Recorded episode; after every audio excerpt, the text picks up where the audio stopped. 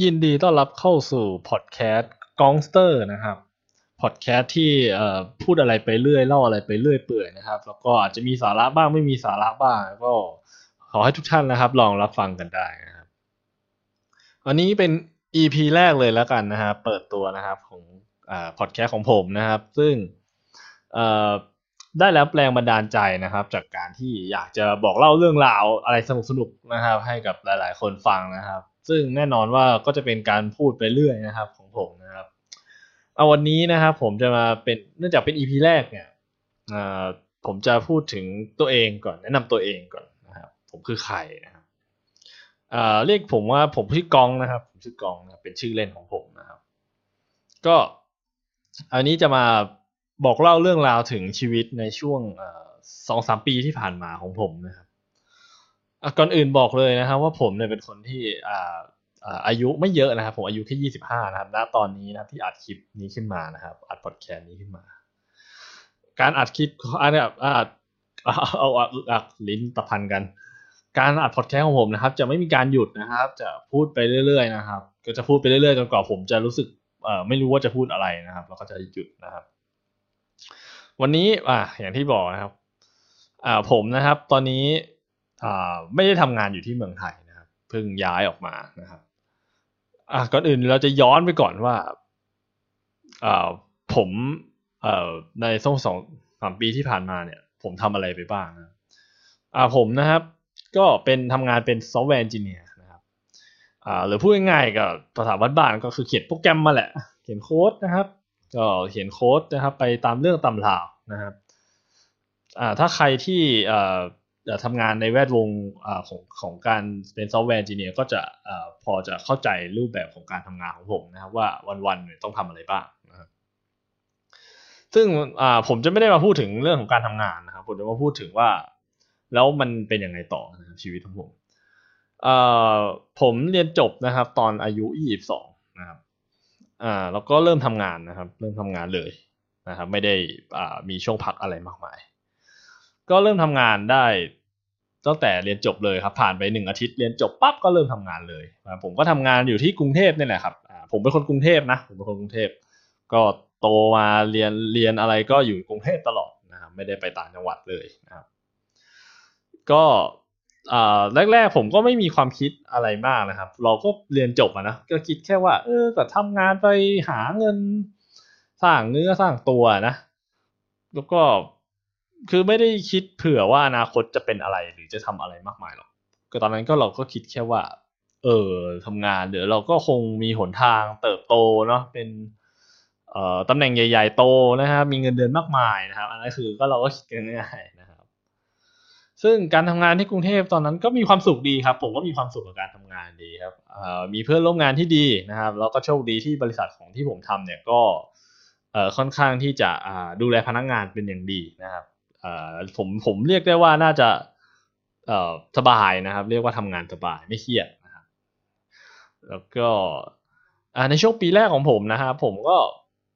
ทำงานด้วยความที่เราเป็นน้องใหม่ในบริษัทนะครับเอ่อก็จะเป็นช่วงที่แบบเหมือนเรื่องเรียนรู้อะไรมากมายนะครับ แล้วก็ต้องพบปะพูดคุยกับเอ่อรุ่นพี่คนนู้นคนนี้นะครับ แล้วด้วยความที่เอ่อบริษัทของที่ผมเคยทำเนี่ยก็มีคนต่างชาติอยู่เยอะนะ ผมก็จะได้ใช้ภาษาอังกฤษในทุกๆวันเลยนะครับในทุกๆวันเลย ก็น่าจะเป็นข้อดีนะทำให้ผมได้ฝึกภาษาอังกฤษเป็นในตัวด้วยนะฮะในช่วงปีแรกของผมนั้นเรียกได้ว่าผมแทบไม่ได้ทำอะไรเลยนะครับนอกจากการทำงานนะครับเพราะว่าคือผมเนี่ยเป็นคนที่มี mindset อย่างหนึ่งคือผมผมชอบผมต้องการเงิน ผมอยากมีเงินเยอะๆผมอยากมีเงินเยอะๆแล้วตอนที่เรายังเด็กอะ เรารู้สึกว่าเราไม่มีตังค์เว้ย คือคุณเชื่อไหมผมอะเรียนจบตอนจบปีสี่ออกมา ผมมีเงินเหลือในบัญชีแค่หกพันบาท ซึ่ง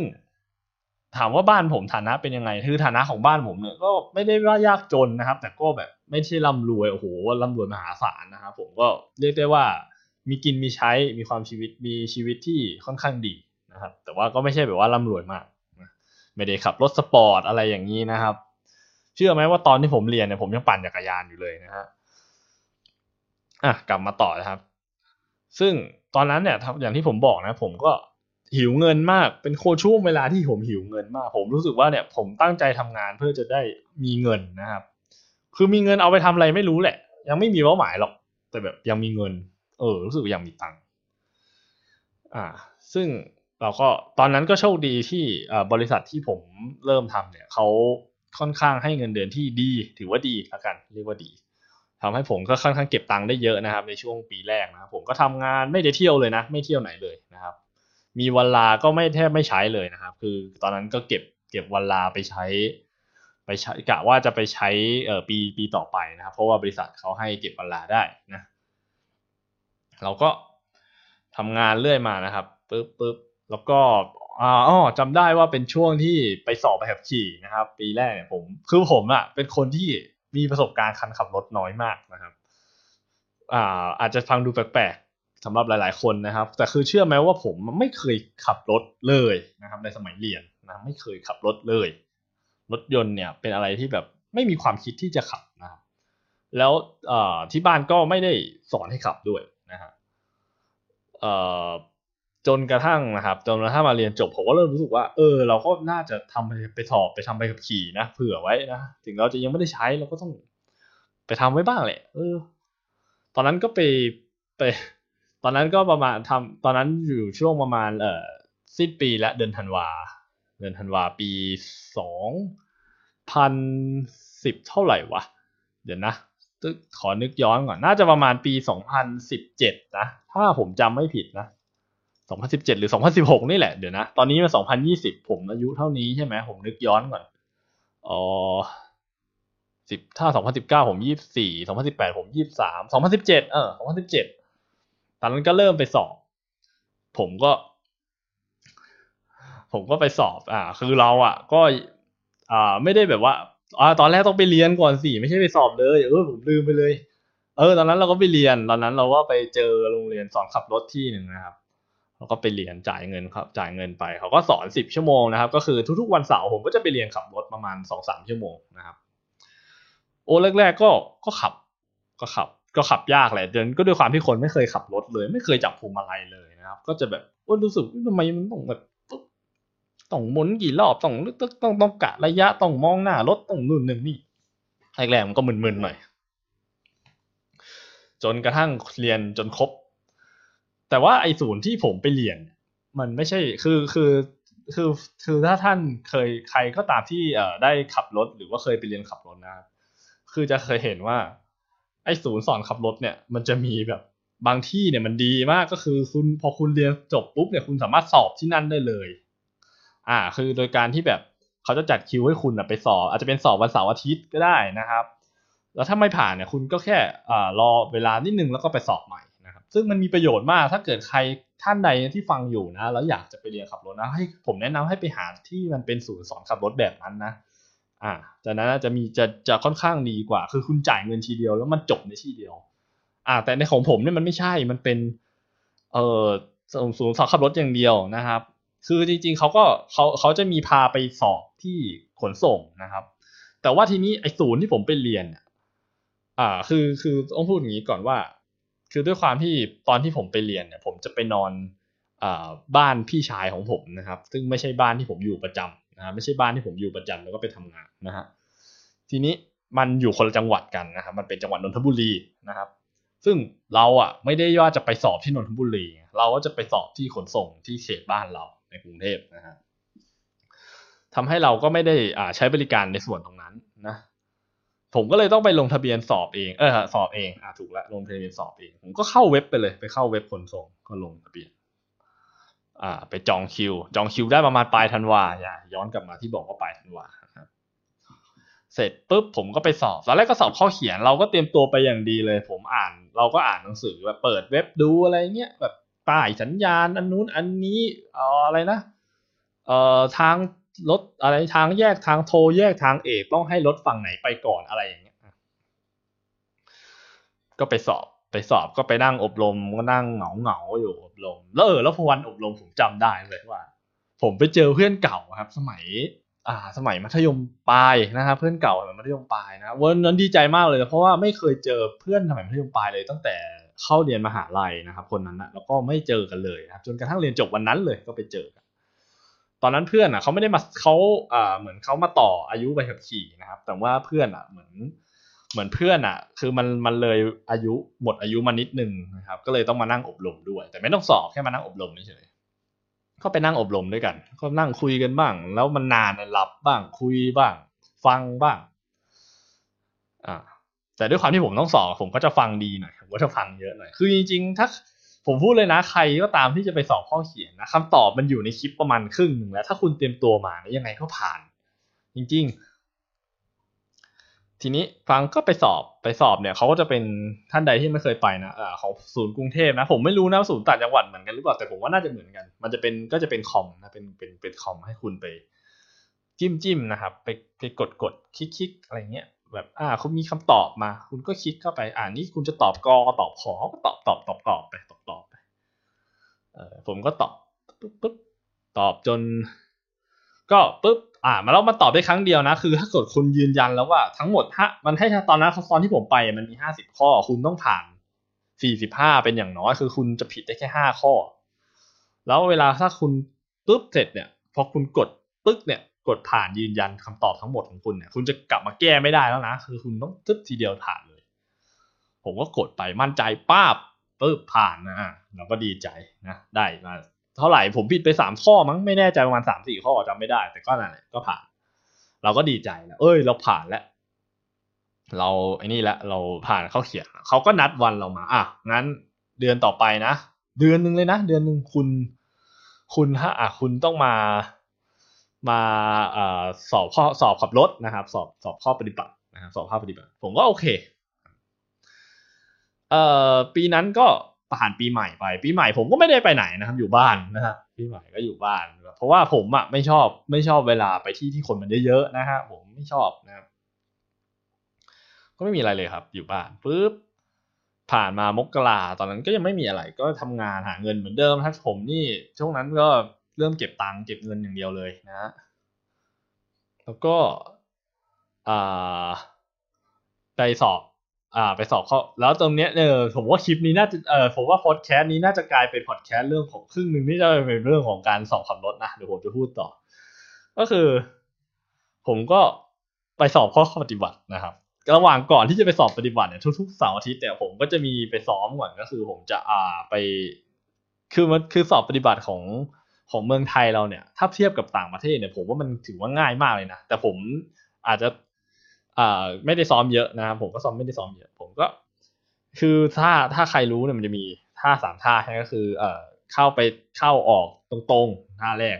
ท่าที่สองคือจอดเทียบฟุตบาทนะคุณต้องตีโค้งมาแล้วจอดเทียบฟุตบาทท่าที่สามเนี่ยก็คือเอ่อให้ถอยเข้าซองจอดจอดเข้าซองเออไม่ใช่ถอยจอดเข้าซอง ถอยจอดเข้าซองแบบ คือคุณลองผมไม่รู้อธิบายถูกหรือเปล่าคือเหมือนกับว่า อารมณ์แบบว่าเหมือนคุณจะจอดรถที่แบบอยู่ในอยู่มีช่องระหว่างรถสองคันอะ คุณนึกออกที่มันแบบตามฟุตบาทที่แบบมีรถสองคันจอดอยู่ แล้วคุณจะไปจอดตรงกลางระหว่างตรงนั้นอะเออมันคืออย่างนั้นแหละ ทีนี้ ผมก็ไปสอบไปปรากฏว่าผมอะสอบไม่ผ่านท่าหนึ่งเว้ยคือไอ้ท่าจอดเที่ยบเว้ยคือผมอะเออ จอดเทียบด้วยความที่ผมอะจอดแบบ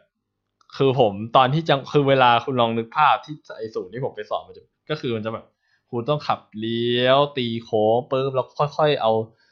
อ่า ค่อยๆช้าๆชะลอไปแล้วจอดเข้าจอดเทียบแล้วโดยที่ให้ล้อคุณ แล้วมันมีกฎด้วยนะว่าล้อคุณเนี่ยต้องเหยียบเส้นตลอด มันจะมีเส้นตีไว้ที่ฟุตฟุตบาทเอ้ยไม่ใช่ถึงฟุตบาทตีไว้ข้างเส้นตรงข้างๆถนนใช่ไหม อ่าคุณผมคุณต้องเหยียบ แล้วทีนี้ผมเหมือนใจลอยหรืออะไรไม่รู้อะ ผมแบบ ก็น่าเออเหมือนใจลอยหรือไม่รู้ผม ผมเหมือนผมพยายามจะทำให้ล้อมันอยู่บนเส้นใช่ไหมปรากฏว่าเราก็เหมือนกะไม่ดีอะแล้วหน้ารถมันก็ไปชนขอบ ไปชนขอบบาเราก็ตกสิครับโอ้ยผมก็หัวร้อนเลยนะแบบโอ้ยเฮียแม่งบนล้อก็บ่นอยู่ในรถอะบ่นอยู่คนเดียวในรถอะโอ้ยเฮียแม่งตกว่ะเฮียว้าวว้าวเราก็บ่นอยู่นะหัวร้อนหัวร้อน แต่ก็ทำอะไรไม่ได้นะ ก็ผ่านไปแล้วทีนี้ด้วยความที่คุณต้องเข้าใจว่าขนส่งมวลชนเนี่ยคนมันเยอะนะฮะคนมันเยอะ คนมันต่อคิวเมอคนมันมาสอบมันเยอะ คือพอผมตกรอบหนึ่งเนี่ย ผมต้องรอไปสอบรอบถัดไป ก็คือเดือนกุมภาแม่งเดือนหนึ่งอะอุ้ยกูตอนนั้นแบบโอ้ผมต้องรออุชิปต้องรอเดือนหนึ่งเลยเหรอว่าจะไปสอบใหม่เนี่ยโอ้โหแบบหัวร้อนเลย แต่ก็ทำอะไรไม่ได้นะครับได้แต่หัวร้อนไปแล้วก็บ่นบ่นบ่นไปนะฮะกินน้ำแป๊บหนึ่งนะครับ อะโอเค ก็เดือนกุมภานะครับ เข้าเดือนกุมภาก็ไม่มีอะไรกับผมก็ชีวิตตอนนั้นถ้าทำงานอย่างเดียวนะครับ งานก็แบบไม่ได้ยากไม่ได้ง่ายนะครับ ก็เรื่อยๆนะใช้คำว่าเรื่อยๆ เพื่อนที่ทำงานก็ยังดีเหมือนเดิมนะครับ ไม่ได้มีอะไรมากมายอะผมก็มานี่ครับอ่าก็มาสอบอีกรอบ มาสอบอีก ตกอีก เชื่อไหมคุณ ตกอีกท่าเดิมเลย เพราะว่าคืออ่าคุณต้องเข้าใจก่อนถ้าคุณตก คุณสอบครั้งแรกแล้วคุณตกหนึ่งท่าแล้วคุณผ่านสองท่า คุณก็มาแก้แค่ท่านั้นแหละ คุณไม่ต้องมาแก้ไอ้ท่าที่ผ่านไปแล้ว ปรากฏว่าโตอีก คือรอบนี้นะ ผมแบบ ก็โมโหตัวเองเหมือนเดิมเลยโหรอบนี้จอดเทียบผมเตรียมตัวมาดีปุ๊บปั๊บไม่มีชนจอดปั๊บรู้ไหมผมลืมรู้ไหมผมไปพลาดอะไรผมไม่ยอมไปจอดตรงป้ายหยุดเว้ยผมเออ ผมมันมีมีคือเขาบอกว่า คุณเวลาพอคุณจอดเทียบ ปุ๊บเสร็จเนี่ยคุณต้องหยุดรถตรงป้ายหยุด โดยที่หน้ารถของคุณอะ ต้องไม่ไปเลยไอ้ไอ้ป้ายนั้น ซึ่งมันก็เรื่องปกติมันก็เรื่องเบสิกเออ แต่ด้วยความที่อะไรไม่รู้แหละเขาก็ดันไปจอดเลยเว้ยโอ้โหแบบกล้องออกมาเห็นภาพนี่เขาเขาจะมีปริ้นรูปให้ดูว่าคุณตกเพราะอะไรเขามีกล้องให้ดูโอ้โหแม่งรถกูเลยออกมา โอ้หัวร้อนเลย แบบเอ้าไม่ผ่านอีกแล้วคือไม่ผ่านอย่างที่บอกอะครับ ด้วยความที่มันเป็นขนส่งมวลชนแล้วคิวมันยาวอะคิวคุณก็จะได้เดือนถัดไป ผมก็ต้องไปรอสอบเดือนมีนาเว้ยเออ แล้วจุดตลกมันเริ่มตรงนี้เลยครับ จุดตลกมันเริ่มตรงนี้เลย คือ คือด้วยความที่แบบผมอะด้วยความที่แบบผมอะแบบเชี่ยเอ้ยหัวร้อนตอนนั้นหัวร้อนแล้วแบบ แล้วด้วยความที่มันจะมีระยะเวลาว่าถ้าเกิดสมมุติคุณเริ่มสอบข้อเขียนตั้งแต่เดือน เดือนธันวาใช่ไหมคุณต้องสอบให้ผ่านภายในสิ้นเดือนมีนา ถ้าคุณสอบไม่ผ่านเนี่ยคุณต้องไปเริ่มสอบข้อเขียนใหม่ แล้วด้วยความที่คิวมันยาวอย่างเงี้ยคือคุณก็ไม่ได้มีโอกาสแก้ตัวบ่อย แสดงว่าไอเดือนมีนาเนี่ยก็เป็นโอกาสแก้ตัวข้อสุดท้ายของผมแล้วตอนนั้นผมก็แบบเชี่ยเลยว่ากูจะสอบผ่านไหมเนี่ยดูจริง ๆ มันก็มันเหมือนผมแล้วก็แบบหัวร้อนด้วยหัวเสีย จนเคยคิดเลยนะว่าแบบ เฮ้ย เรา เราจะ ไปซื้อใบขับขี่อะไรที่มันแบบเป็นของเถื่อนดีไหมว่าที่มันไม่ใช่ของเถื่อนดิคือมีความคิดขึ้นมาในหัวว่าแบบเฮ้ยเราจะไปแบบทุจริตดีไหมวะไปหาเส้นที่แบบทำให้เราผอบผ่านดีไหมวะอะไรเงี้ย แต่แบบเราก็ไม่ได้ทำนะผมไม่ได้ทำผมพูดเลยนะว่าผมไม่ได้ทำนะเดี๋ยวคนจะหาว่าแบบเอ้ยผมแม่ง ไปเอาไปขี่ปลอมมาขี่ว่าอย่างนี้มันไม่ใช่นะไม่ใช่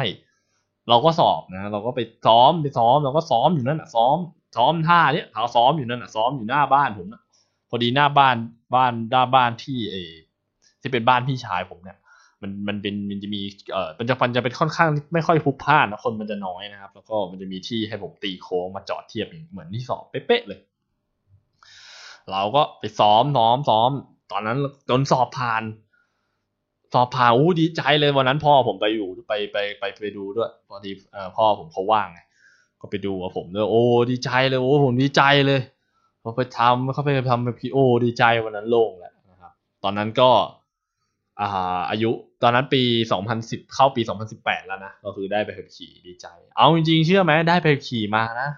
ไม่ได้ใช้เลย แทบไม่ได้ใช้เลยขับรถอยู่มึงกี่ครั้งเลยผมอะจริง อะ เสร็จจากเรื่องใบขับขี่นะ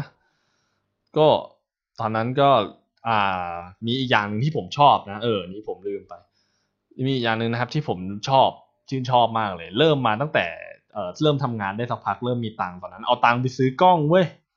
ย้อนกลับไปนิดนึงหลังก่อนช่วงประมาณเนี่ยช่วงประมาณปีสองพันสิบเจ็ดเอาตังค์ไปซื้อกล้อง ไปซื้อกล้องถ่ายรูป ไปซื้อกล้องมือสองด้วยนะครับ เป็นอ่า DSLR นะครับ เป็นตัว Nikon D ห้าห้าศูนย์ศูนย์นะใครที่ เล่นกล้องอะไรเงี้ยจะอาจจะพอรู้จักนะครับ ก็คือเป็น Nikon ตัว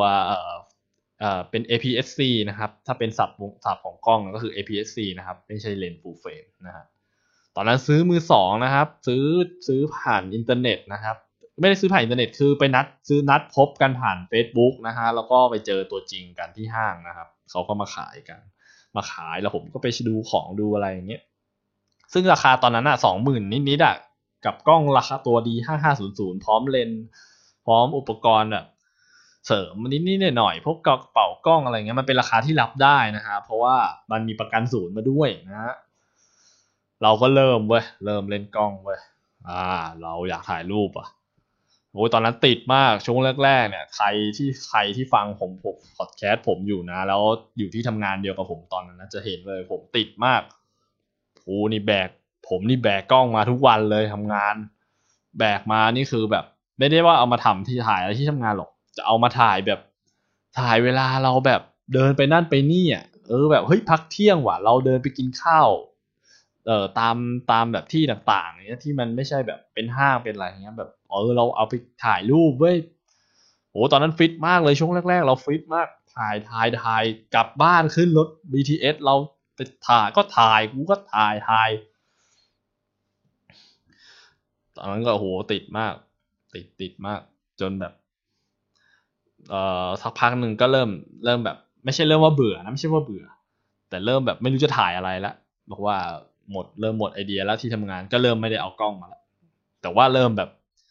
ไปมีการแบบไปถ่ายอ่าเราฝึกถ่ายหมดเลยนะพอจะรูป portrait landscape street เราลองหมด มีไปซื้อเลนส์เพิ่มด้วยไปซื้อตัวห้าสิบมา ห้าสิบ mm มานะฮะแล้วเรามีไปถ่ายถ้าเราชวนเพื่อนไปเราผมก็ชอบถ่าย portrait นะครับเพราะอ่าภาพ portrait เนี่ยคือภาพถ่ายบุคคลนะฮะผมก็ชอบถ่ายบุคคลเพราะว่าบุคคล ผมก็ไปชวนเพื่อนมา ชวนมาเอ้ยคุณไปไปถ่ายรูปกับเราไหมนั่นนี่นั่นนะฮะผมเชื่อไหมเชื่อไหมว่าถ่ายรูปช่วงนั้นอะโอ้ผมโคตรมือใหม่เลย กลับไปดูรูปนี่แบบถ่ายอะไรออกมาวะ เราถ่ายอะไรออกมาวะเนี่ยรูปมันไม่ได้แบบ มันไม่ได้แย่หรอก แต่ว่ามันมันไม่สวยอะเออมันแต่มันคือมันไม่ได้แย่นะมันไม่ได้น่าเกลียดไม่ได้แย่ มันก็คือรูปภาพอะแต่มันก็ดูดีอะแต่ว่า มันไม่สวยอะเออมันมันไม่ได้แบบมีความแบบลึกซึ้งไม่ได้มีเนื้อเรื่องอะไรเลยอย่างเงี้ยนะฮะช่วงนั้นก็เป็นช่วงเห่อนะฮะนะฮะแล้วก็อะเล่าต่อนะฮะเล่าต่อ จนตอนนั้นก็เข้าสู่อายุเอ่อยี่สามนะครับ ก็ปีสองพันสิบแปดยี่สามนะฮะก็ผ่านวันเกิด ผมเกิดเดือนพฤษภานะก็ผ่านวันเกิดไปนะฮะโดยดีนะฮะตอนนั้นหน้าที่การงานเราก็ยังทำงานอยู่ที่ที่เดิมนะทำงานอยู่ที่กรุงเทพนะครับ ก็เริ่มดีครับก็มีเงินเดือนเพิ่มนู่นนี่นั่นนะครับ ตอนนั้นก็เริ่มมีเงินแล้วอ่าโบโบนงโบนัสออกมาใช่ไหมป้าบมาเราเราเริ่มมีแบบไปเที่ยวกับเพื่อนบ้างนะครับ ต่างจังหวัดนะครับไปเที่ยวกับเพื่อนนะครับ มีไปเที่ยวกับครอบครัวนะครับไปเที่ยวต่างประเทศกับครอบครัวก็นิดๆหน่อยๆไปญี่ปุ่นเลยครับอะไรเงี้ยฮะอ่าก็เริ่มเริ่มมีการใช้เงินซื้อความสุขให้ตัวเองบ้างนะฮะตอนนั้นก็ก็มีความสุขดีครับมีความสุขดี ทีนี้ผ่านผ่านไปทำงานผ่านไปจนกระทั่งต่อจนกระทั่งเนี่ยแหละ จนกระทั่งผ่านไปตอนนั้นปี ก็ยังปีสองพันสิบแปดอยู่ประมาณเดือนเดือนเจ็ดนะครับ เดือนเจ็ดใช่ผมวะเดี๋ยวนี่ผมนับปีถูกว่าผมขอนับปีดีๆก่อนนั่นเดี๋ยวนั่นนะสองพันสิบเจ็ดสองพันสิบเจ็ดยี่สิบสองยี่สิบสามสองพันสิบแปดยี่สิบสามยี่สิบสี่ยี่สี่ยี่ห้าเดี๋ยวนะเอ่อเริ่มงง เริ่มงงแล้ว เพราะว่าไม่ค่อยได้สนใจปีเท่าไหร่ลืมละอ๋อโอเค ก็คือสองพันสิบแปดอะ โอเค ถูกแล้วสองพันสิบแปดก็คือตอนนั้นอายุยี่สามเอ้ย ไม่ใช่ดิสองพันสิบแปดอะอายุยี่สามสองพันสิบเก้าอายุยี่ไม่ใช่สองพันสิบแปดอายุยี่โอ้ย เดี๋ยว โอ้ยเล่าไปเล่ามาตอนนี้คุณคนฟังบอกมึงอะไรของมึงเนี่ยมึงช่วยเล่าดีๆได้ไหมเออไม่ใช่ดิ ไม่ใช่ดิท่านผู้ชมโอ้ยผมผมเล่าผิดหมดเลยนี่หว่า เอาใหม่เอาใหม่เอาใหม่เอาใหม่ผมผมแก้เลยนะ แต่แต่ผมจะไม่อีดิทนะ ผมพูดเลย ผมจะไม่อีดิทนะสองพันสิบหกอะผมอายุยี่สิบสองแล้วสองพันสิบเจ็ดผมอายุยี่สิบสามสองพันสิบแปดผมอายุยี่สิบสี่แล้วสองพันสิบเก้าที่ผ่านมาผมยี่ยี่ห้าตอนนี้สองพันยี่สิบผมยังยี่ห้าอยู่แต่ผมมันจะเข้ายี่หกแล้ว เออ โอเค ผมเอาใหม่เลยนะโหยผมขอโทษเลย เออ เอาเป็นว่าท่านผู้ชมนะที่ท่านผู้ฟังที่ฟังมาถึงตอนนี้นะ ลบเลขในปีที่ฟังไปปีหนึ่งนะครับ เออ อะก็คือสองพันสิบสองพันสิบเจ็ดอันนี้เข้าสองพันสิบเจ็ดผมก็ไปอายุยี่สามแล้ว เออ ผมก็ ผมก็แบบเอ่อเอ่ออย่างที่บอกเล่าต่ออยู่นะครับ ก็คือ ตอนนั้นก็ทำงานมีความสุขดีนะฮะเข้าตอนนั้นทีนี้ก็ยังไม่มีอะไรนะครับ เป็นปีเป็นผ่านไปหนึ่งปีทำงานมาครบปีหนึ่งแหละก็ยังก็ยังมีความสุข ดูสบายใจนะอยู่มีความสุขกับออฟฟิศอยู่นะครับ ที่เดิมนะไม่มีอะไร แล้วก็ ช่วงนั้นก็เลยอย่างที่บอกครับมีไปเที่ยวกับเพื่อนบ้างอะไรบ้างครับได้เปื่อยนะครับ ตามภาษานะครับ แต่เราก็เก็บเงินได้มากขึ้น เก็บเงินได้มากขึ้น แต่ผมจำอะไรไม่ค่อยได้นะครับ ในปีนั้นเพราะว่าผมก็ไม่ได้แบบเที่ยวมากมายนะครับ มีแบบเริ่มศึกษาเรื่องการลงทุนมากขึ้นนะครับ เริ่มแบบไปอ่านเรื่องดูหุ้นดูอะไรอย่างเงี้ยก็มีบ้างนะครับ อ่า ผมก็จะข้ามช่วงนี้ไปอย่างรวดเร็วแล้วกันไม่มีอะไรมาก แต่ผมยังถ่ายรูปใช่ไหมผมยังถ่ายรูปอยู่นะจนทุกวันนี้ผมก็ยังถ่ายรูปอยู่ผมไม่เคยเลิกถ่ายรูปเลย นี่เป็นเป็นเป็นหนึ่งในสิ่งที่ผมตัดสินใจไม่ผิดเลยนะอ่าแล้วก็อ่าประมาณอ๋อใช่ใช่ประมาณสิ้นปีสองพันสิบเจ็ดนะฮะหรือว่าต้นปีสองพันสิบแปดนี่แหละ ผมซื้อกล้องตัวใหม่นะฮะผมผม เออผมซื้อกล้องสองตัวใหม่ครับไปไปเปลี่ยนใจไปซื้อ full frame นะครับ ก็คือย้ายไปเล่น full frame เลยเออซึ่งเออเพราะว่าตอนนั้นอะเรารู้สึกว่า อุ้ยใช้ APS-C แล้วมันมันมันไม่สะใจอะคือมันถ่ายแบบคือถ้าใครที่เป็นคนที่เล่นกล้องนะจะรู้ว่า APS-C บางทีมันมีข้อจำกัดอยู่นะฮะแล้วคุณด้วยความที่มันไม่ใช่มันเป็น Nikon อะคุณคุณที่ใครที่เล่น Nikon แล้วเป็นตัวกล้องกล้องตัว ใครที่เล่น Nikon แล้วแล้วใช้กล้องตัวเนี้ยเอ่อกล้องที่ไม่ใช่ full frame เนี่ยจะรู้เลยว่ามันขัดใจมาก มันเซนเซอร์มันไม่เข้มมันไม่ดีมันมันหามันจับมันโฟกัสยากนู่นนี่นั่นแล้วแบบ สุดท้ายก็ซื้อซื้อตัวใหม่นะฮะแล้วก็ตัวเก่าเนี่ยผมก็ให้ให้พี่ชายผมใช้นะฮะคือพี่ชายผมเขาก็ถ่ายรูปบ้างเวลาตามเวลาไปเที่ยวอะไรเงี้ยก็ให้พี่ชายผมใช้ไปนะฮะก็ซื้อใหม่มา full frame นะครับ เป็น Nikon D750 นะฮะโอ้ตัวนี้ คือถามว่าถ้าเป็นตอนนี้นะ ปัจจุบันนะก็ผมค่อยไม่ไม่ค่อยเชียร์ให้ซื้อแหละแต่ถ้าเป็นณตอนนั้นนะมันยังโอเคอยู่มันยังโอเคอยู่ มันถือว่าดีมันถือว่าดีเลยนะ ดีเลยนะ เพราะว่าฟูโอเซนเซอร์อะไรมันถ่ายง่ายนะมันถ่ายง่ายมาก มันแบบกลางคืนเนี่ยมันจับโฟกัสอะไรปุ๊บโอ้โหปุ๊บปั๊บปุ๊บปั๊บดีเลยนะ ก็ซื้อกล้องใหม่ก็ยังถ่ายรูปอยู่นะครับ มีไปถ่ายรูป แล้วก็มีอ่าเข้าปี 2018 มกราคมนะครับไปเที่ยวต่างประเทศบ้างแล้ว อ่า ไปสิงคโปร์ง่ายๆ ครับทริปแรกไปสิงคโปร์ครับผมไปสิงคโปร์แบบอันนั้นคือไปไปด้วยตัวไปแบบไปโดยที่แบบ ไม่ได้ไปกับครอบครัวครั้งแรกเลยมั้ง ใช่ปะวะเออเออใช่ใช่ครั้งน่าจะเป็นครั้งแรกเลย ไม่ใช่ครั้งแรกสิ แต่ว่าเป็นครั้งแรกหลังที่หลังจากเรียนจบมากกว่าเออเพราะว่าคือจริง ๆ ตอนสมัยเรียนอะผมเคยไปญี่ปุ่นกับกับเพื่อนที่มหาลัยอยู่นะฮะเออแต่ว่าอันเนี้ยก็คือเรียนปุ๊บไปทำไปสิงคโปร์ปั๊บก็ไปเที่ยวสั้นๆครับ ไปสี่วันนะครับก็ก็สนุกดีครับ สนุกดีไม่ได้แย่นะครับ ก็รู้สึกว่าสิงคโปร์บ้านเมืองก็สวยงามดีนะฮะเดี๋ยวไว้ไว้ไว้มีอีพีไหนอาจจะมาพูดเรื่องการไปเที่ยวที่ผ่านมาบ้าง แต่อันนี้จะจะไม่เจาะลึกนะครับ มีไปเที่ยวสิงคโปร์นะฮะ แล้วก็เอ่อมีนั่นแหละอ๋อแล้วปีนี้น่ะ ปีนี้คือปีที่ไปญี่ปุ่น ที่ผมเล่าให้ฟังว่าผมไปญี่ปุ่นกับพ่อแม่ ไม่ใช่ปีนี้นะ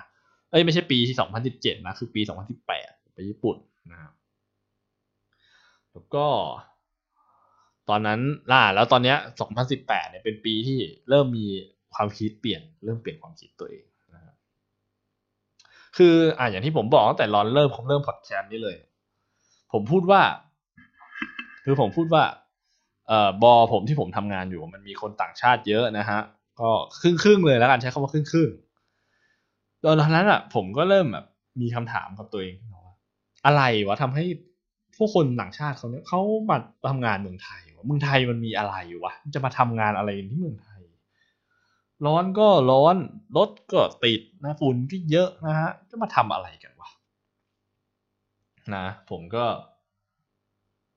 ผมก็แบบ เออ ก็เริ่มสงสัยเว้ยแล้วเว้ยตอนแรกจนผมก็เลยมีมีคำลองไปถามถามเพื่อนๆที่ทำงานที่เป็นคนต่างชาติดูอะไรอะไรทำให้คุณมาทำงานที่เมืองไทย เขาก็บอกผมว่า มันก็เหมือนกับเป็น adventure อะเป็นเป็นแบบ experience ใหม่ๆอะเออให้กับชีวิตอะไรเงี้ยแล้วแล้วเหมือนกับว่าด้วยความที่คนต่างชาติ อันนี้ผมผมคิดเอาเองแล้วนะตรงเนี้ย ผมความมองคนต่างชาติเขาไม่ได้มีวัฒนธรรมแบบเหมือนคนไทยไง traditional เขาจะไม่เหมือนกัน คือสังเกตไหมว่าคนไทยอะจะแบบเอ่อจะมีความเชื่อว่าลูกลูกชะลูกเนี่ยก็คือควรจะอยู่ดูแลพ่อแม่อะไรอย่างเงี้ยฮะก็คือ มันก็เป็นเรื่องที่ดีนะไม่ผมไม่ได้บอกไม่ดีเพียงแต่ว่าเหมือนกับคนต่างชาติเนี่ยเขาจะไม่ได้มองตรงนี้เป็นจุดสำคัญมากนะครับ เขาจะมองว่าเออเราต้องหาอะไรให้กับตัวเองอะไรอย่างเงี้ยครับ จะสังเกตดีคนต่างชาติมาทำงานเยอะนะทำงานที่เมืองที่ที่ต่างคนต่างชาติเนี่ยเขาจะไปทำงานแบบประเทศนั้นประเทศนี้โอ้เยอะแยะเลย แต่คุณสังเกตไหมคนไทยอะจะไม่ค่อย คนไทยเก่งๆเยอะนะ แต่คนไทยจะไม่ค่อยไปทำงานต่างประเทศกันหรอกคุณคอยดูคุณดูเสยคุณไปคุณถ้าคุณดีเทียบสเกลกับคนต่างชาตินะน้อยนะครับ คนไทยจะน้อยอ่าแล้วนั่นแหละจุดนั่นก็เริ่มเป็นจุดเปลี่ยนของชีวิตผมแล้วผมเริ่มมีความคิดว่าแบบ เฮ้ยกูอยากไปทำงานต่างประเทศว่ะ เอ้ยลองหน่อยดิไปทำงานต่างประเทศเนี่ย เป็นยังไงวะ เออแล้วก็ผมก็ เออผมก็แบบเริ่มมีความคิดตรงนั้นนะฮะแล้วก็เริ่มแบบหางานต่างประเทศ โอ้เชื่อไหมผมหางานนานมากนะครับผมเริ่มหางานประมาณปลายปีปลายปีสองพันสิบแปดนะฮะเริ่มแบบ เริ่มแบบว่า เออเริ่มแบบว่าแบบ มีการสมัครงานอะไรอย่างนี้เกิดขึ้นนะครับ แล้วก็ ผมก็แบบอ่าในถ้าในถ้าใครที่ทำงานอ่าหรือเคยเป็นหรือใครที่ทำงานด้าน HR หรือว่าเป็นอ่าแนวแนวผมใน software engineer จะรู้จักเว็บที่ชื่อ LinkedIn เป็นอย่างดี LinkedIn ก็ได้อ่านว่า LinkedIn ไปก็ได้ไอ้เว็บเนี้ยมันเป็นเว็บที่แบบไว้สำหรับคนหางานโดยเฉพาะเลย ผมก็เริ่มเลยโอ้โหสมัครงานไล่สมัครงานเต็มไปหมดเลย นะฮะไล่สมัครงาน จนกระทั่งแบบได้สัมภาษณ์มีมีการเรียกสัมภาษณ์อะไรเงี้ยสัมภาษณ์ก็จะเป็นรูปแบบของการสัมภาษณ์ออนไลน์นะครับเพราะว่าผมอะอย่างที่บอกนะครับผมจะไปทำอยากไปทำงานต่างประเทศเนี่ยผมก็เออเลือกแต่ก็คือสัมภาษณ์เลือกแต่บริษัทต่างประเทศเลยโอ้ผมสมัครไปทั่วเลย ทั่วโลกอะอเมริกา ยุโรปนะฮะยุโรปมีเยอรมันอย่างนี้เอ่ออังกฤษอย่างนี้ มีทางเอินเชียก็มีญี่ปุ่นนะครับ มีไต้หวันนะฮะ มีสิงคโปร์ก็ไปนะสมัครไปนะฮะ โอ้สมัครเยอะมาก ช่วงนั้นผมก็เหนื่อยมาก เหนื่อยมาก เหนื่อยการสัมภาษณ์งานมาก แต่ผมเชื่อไหมเชื่อไหมว่าช่วงเดือน เดือนเดือนสองเดือนแรกอะที่เริ่มสมัครงานโอ้ยแม่งผมไม่ได้งานเลยนะ โอ้ยผมแบบสัมภาษณ์ได้รอบหนึ่งเนี้ยเขาก็ไม่เรียกผมต่อ ผมก็แบบมันเกิดเกิดอะไรขึ้นวะทำไมมันไม่ได้วะเราเองก็มีฝีมืออยู่นะเออแอบสลับพองนิดนึง ไม่เราก็มีฝีมืออยู่นะทำไมมันไม่ได้วะผมก็แบบไปปรับเลยไปปรับเรซูเม่ไปปรับไปปรับอ่าเรซูเม่ก็คืออ่าเหมือนกับใบใบที่แบบเป็นบอกประวัติสั้นๆของตัวเรานะครับมาทำอะไรมาบ้างอะไรเงี้ยไปปรับไปปรับเขียนให้มันดูน่าสนใจนะครับ แล้วเราก็ไปเตรียมตัวสอบ สัมภาษณ์นะครับ มีการไปกลับไปอ่านหนังสือ มีการเปิดเน็ตดูหาความรู้เพิ่มอะไรอย่างเงี้ยฮะจนกระทั่งนะครับ เข้าปี 2019 นะฮะนี้2019 แล้วนะ เร็วไหม2019 นะครับผมก็ ไปสัมภาษณ์กับบริษัทแห่งหนึ่งนะครับ ที่อยู่ที่สเปนนะครับที่เมืองบาร์เซโลนาเลยโอ้โหเมืองเมืองแบบเมืองฟุตเมืองที่แบบทุกๆคนคิดว่ามันคือเมืองฟุตบอลเมืองบาร์เซโลนาผมก็สัมภาษณ์ออนไลน์นี่แหละอยู่เมืองไทยก็สัมภาษณ์ออนไลน์ไป ป๊าบป๊าบโอ้ยปรากฏว่ารอบนี้ผ่านเว้ยโอ้ตอนนั้นดีใจเลยเว้ยตอนนั้นจำได้เลยวันเดือนกุมภาปีสองพันสิบเก้าโอ้โคตรดีใจเลย เอ้ย ผมสัมภาษณ์ผ่านแล้วบอกที่บ้านโอ้ยสัมภาษณ์ผ่านแล้วป้ามาโอ้ดีใจ ตอนนั้นดีใจแล้วเอ้ยเชียเราทำได้แล้วว่ะ เราทำได้แล้วเออเราทำได้แล้ว เราก็แบบเฮ้ยเออเราไปทำงานสเปนแล้วเว้ยอะไรอย่างนี้ ทีนี้เราก็แบบ อ่าสบายใจแล้ว เราคือทีนี้เวลาคุณไปทำงานต่างประเทศมันก็ต้องมีการทำงานเองมาทำเอกสารถูกไหมโอ้ยขอกินน้ำแป๊บนึง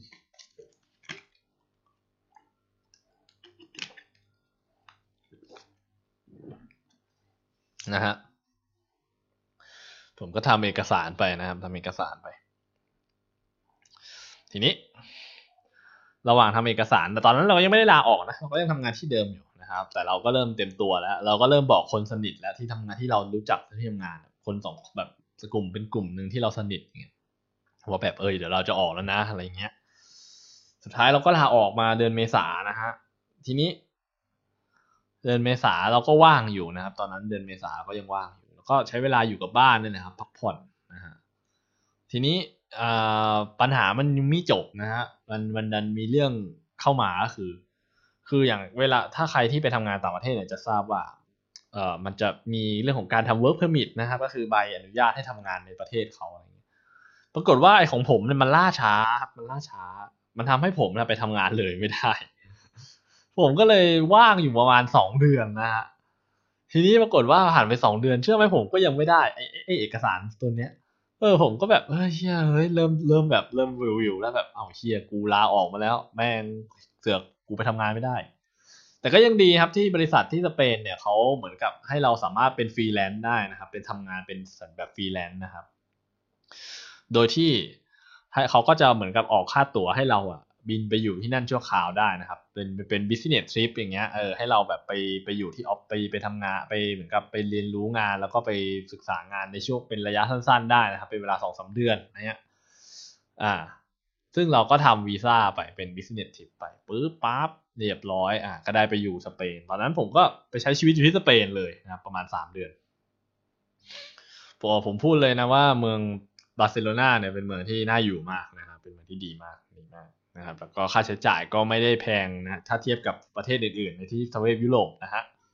เดี๋ยวไว้วันไหนมีโอกาสจะมาเล่าจะมาเล่าให้ฟังอีกนะครับใน EP ถัดไปนะฮะผมก็ไปทำงานอยู่ที่นั่นแหละฮะ จนกระทั่งหมดไอ้สองสาเดือนนั้นมันหมดหมดเสร็จปุ๊บผมก็ต้องกลับมาบ้านแล้วเพราะว่าผมอยู่ต่อไม่ได้ เพราะว่าวีซ่าผมมันไม่พอ ทีนี้กลับมาบ้านปุ๊บตอนนั้นประมาณเดือน กรกฎาคม2019แหละกลับมา ผมก็ยังทำงานอยู่นะครับ ยังทำงานให้กับบริษัทนั้นอยู่นะครับ เพียงแต่ว่าตัวเองเนี่ยก็คือด้วยความที่ผมเป็น software engineer ไงผมก็ใช้คอมเครื่องเดียวผมก็ทำงานได้นะครับไม่ได้จะเป็นว่าต้องแบบ ไปอยู่ที่ออฟฟิศอะไรเงี้ยครับเพียงแต่ก็จะมี video call กันบ้างนะทีนี้เชื่อไหมผมก็ยังไม่ได้ไอ work permit เลยเอกสารทำงานเนี่ย ผมไม่รู้ตอนนั้นมันเป็นมันมีปัญหาอะไรสักอย่างนั่นแหละที่แบบผมก็ไม่สามารถจะแบบอธิบายออกมาได้ว่าทำไมเขาถึงไม่ยอมออก work permit ให้ผมจนกระทั่งผมก็ทนไม่ไหวแล้วก็ทนไม่ไหวแล้ว ผมเพราะว่าด้วยความที่เราอยากยังอยากไปทำงานต่างประเทศอยู่เราก็แบบ เอ้ย พอเหอะ เราก็ตัดสินใจหางานใหม่อีกครั้งครับ ที่ปี 2019 ปีเดียวกันเลยนะครับเพิ่งลาออกมาต้นปีเอาอีกแล้วจะเอาอีกแล้วเรา เราก็เหมือนเดิมเลย step เดิมเลย เราเข้า LinkedIn เราสมัครงานเลยกูไล่สมัครงานทำเหมือนเดิมเป๊ะ แต่รอบนี้นะครับ รอบนี้ใช้เวลาเหมือนกับเราเราเต็มตัวมันดีขึ้นนะครับ เราก็ใช้เวลาไม่นานนะครับ เราก็ได้บริษัทหนึ่งนะครับ ที่รู้สึกว่าตรงใจตรงใจเรานะแล้วก็อะไรอะไรก็ดูดีนะฮะ เราก็ป้าปรากฏว่าอยู่เป็นรอบนี้นะครับไปได้ไปทำงานที่ลอนดอนนะครับ ที่อังกฤษนะฮะเราก็โอเคเลยตอบตกลงนะครับตอบตกลงเสร็จปั๊บเราก็รอบนี้เราก็ไม่ได้รีบลาออกแหละเราก็แบบทำยังทำงานให้กับบริษัทที่สเปนนะครับ แล้วก็รอทำเอกสารไปด้วยอะไรไปด้วย จนกระทั่งเอกสารมันได้แล้วเราก็ลาออกมานะลาออกมาช่วงเดือนพฤษเดือนธันวาพฤศจิธันวาเนี่ยที่ผ่านมาเนี่ยครับ แล้วก็ว่างอยู่บ้านประมาณแป๊บเดียวครับ ประมาณเดือนว่างอยู่บ้านประมาณเดือน จนกระทั่งเนี่ยครับปุ๊บผมก็เพิ่งมาทำงานที่ลอนดอนนะครับ ตอนนี้ก็ทำมาได้ประมาณสักพักแหล้วทำมาได้ประมาณเกือบเกือบเดือนนะครับ ยังไม่ถึงเดือน ก็เนี่ยแหละครับ คือชีวิตช่วงเอ่อสามปีสามถึงสี่ปีที่ผ่านมาของผมนะครับว่ามันเกิดอะไรขึ้นบ้างนะครับก็เดี๋ยวเดี๋ยวไว้ EP ถัดไปเนี่ย เราผมจะมาเล่าอะไรเอ่ออาจจะมาเล่าอะไร ให้ฟังอีกนะครับผมยังคิดไม่ออกหรอกว่าผมจะมาเล่าอะไรให้ฟัง แต่ว่ารอบ EP แรกเนี่ยเปิดตัวเนี่ยผมจะแนะนำตัวประมาณนี้แล้วกันนะครับไงก็ขอบคุณทุกท่านนะครับ ที่ฟังมาถึงตอนนี้นะครับ ยังไงขาใครชอบนะครับ กดติดตามไว้นะครับ กับกองสเตอร์กองสเตอร์พอดแคสต์นะครับนะฮะก็เดี๋ยวไว้ยังไงจะมีโอกาสจะมาเล่าให้ฟังอีกนะครับผมไงวันนี้ลากันไปก่อนนะครับ สวัสดีครับทุกท่าน